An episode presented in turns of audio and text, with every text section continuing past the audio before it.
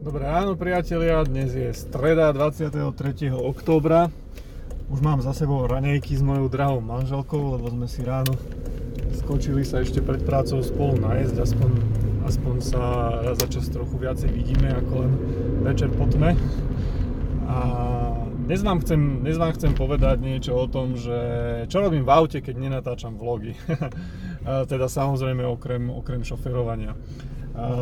Ako každého človeka, ako každý človek modernej doby, tak e, trpím nedostatkom času a to, čo ma štve, sú vlastne e, okamihy počas dňa, kedy jednoducho musím byť niekde zaseknutý a v podstate som tam, som tam tak akože bezcielne zarvatý.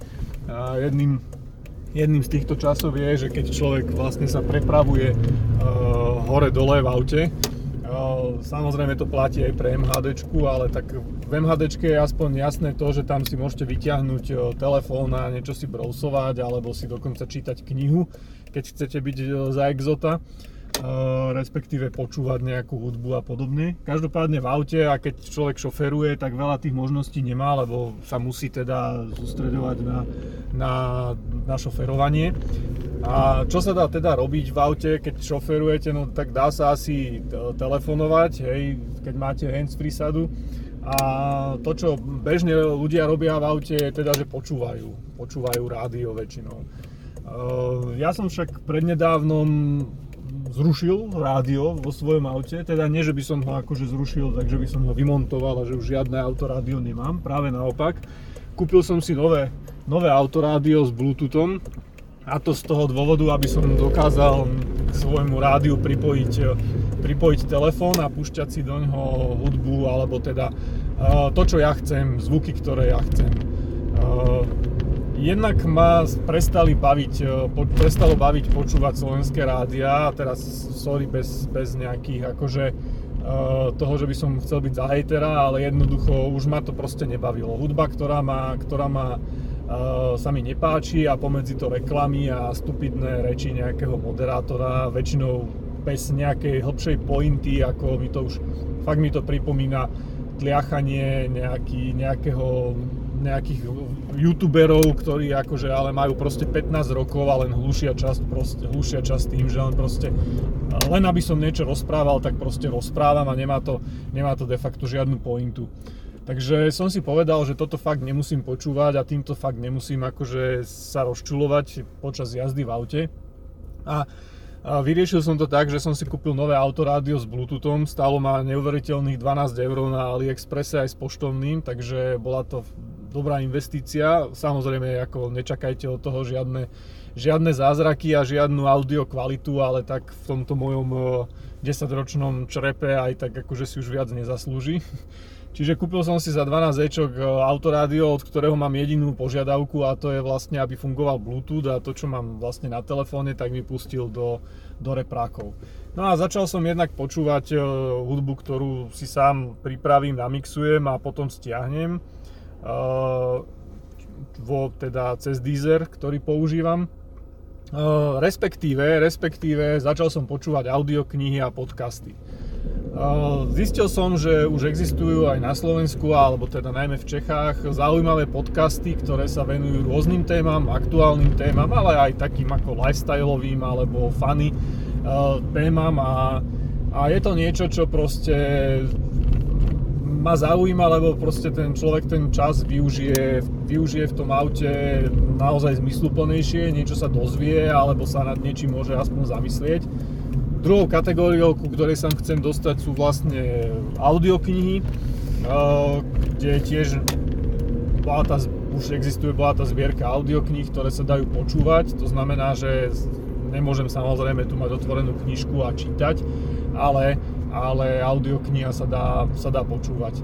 To si nechávam ale na dlhšie trasy, lebo keď idem domov a cesta mi zaberie, tak ja neviem, 30 minút, tak je to vždycky také akože dosť rozsekané, aj bežný, bežný podcast, ktorý je trochu dlhší, počúvam vlastne na dva razy. A čo sa ešte teda dá zvládnuť, ale tá audiokniha, aby som mal neustále rozsekaná, to sa mi tak trochu nepáči, takže to si nechávam povedzme na také dlhšie, dlhšie jazdy, aby som mal, aby som mal nejakú kontinuitu v tom. Čo chcem tým vlastne povedať? Chcem tým povedať toľko, že, že že využiť ten čas, ktorý je taký akože hluchý, alebo teda ktorý je, ktorý je taký neproduktívny, sa dá, len treba proste pohľadať nejaké riešenie. Ja osobne by som oveľa radšej cestoval do práce tak, že by ma niekto iný vozil, alebo, alebo samozrejme, že by som mal súkromného šoféra, to by, to by, to by cestoval tak rád asi každý, ale myslím tak, že by ma niekto iný vozil, že by som sa s niekým spojil a, a on by ma odviezol, alebo by som chodil MHD, kde sa dá naozaj aj niečo viacej povedzme robiť, ale tak uh, áno, trvala by mi cesta do roboty asi skoro 2,5 krát dlhšie a ešte ako keďže musím zabezpečovať aj support ostatným členom rodiny, tak to nie je možné. Ale, ale našiel som si nejakú zástupnú činnosť, ktorej sa môžem, ktorej sa môžem venovať. Riešenie hádanky zo včera, alebo není to ani hádanka, ale je to skôr taká matematický príklad o, tých, o tom automobile, ktorý ide vlastne 120 km rýchlosť, 120 km za hodinu smerom tam a 60 km smerom naspäť, tak aká je priemerná rýchlosť?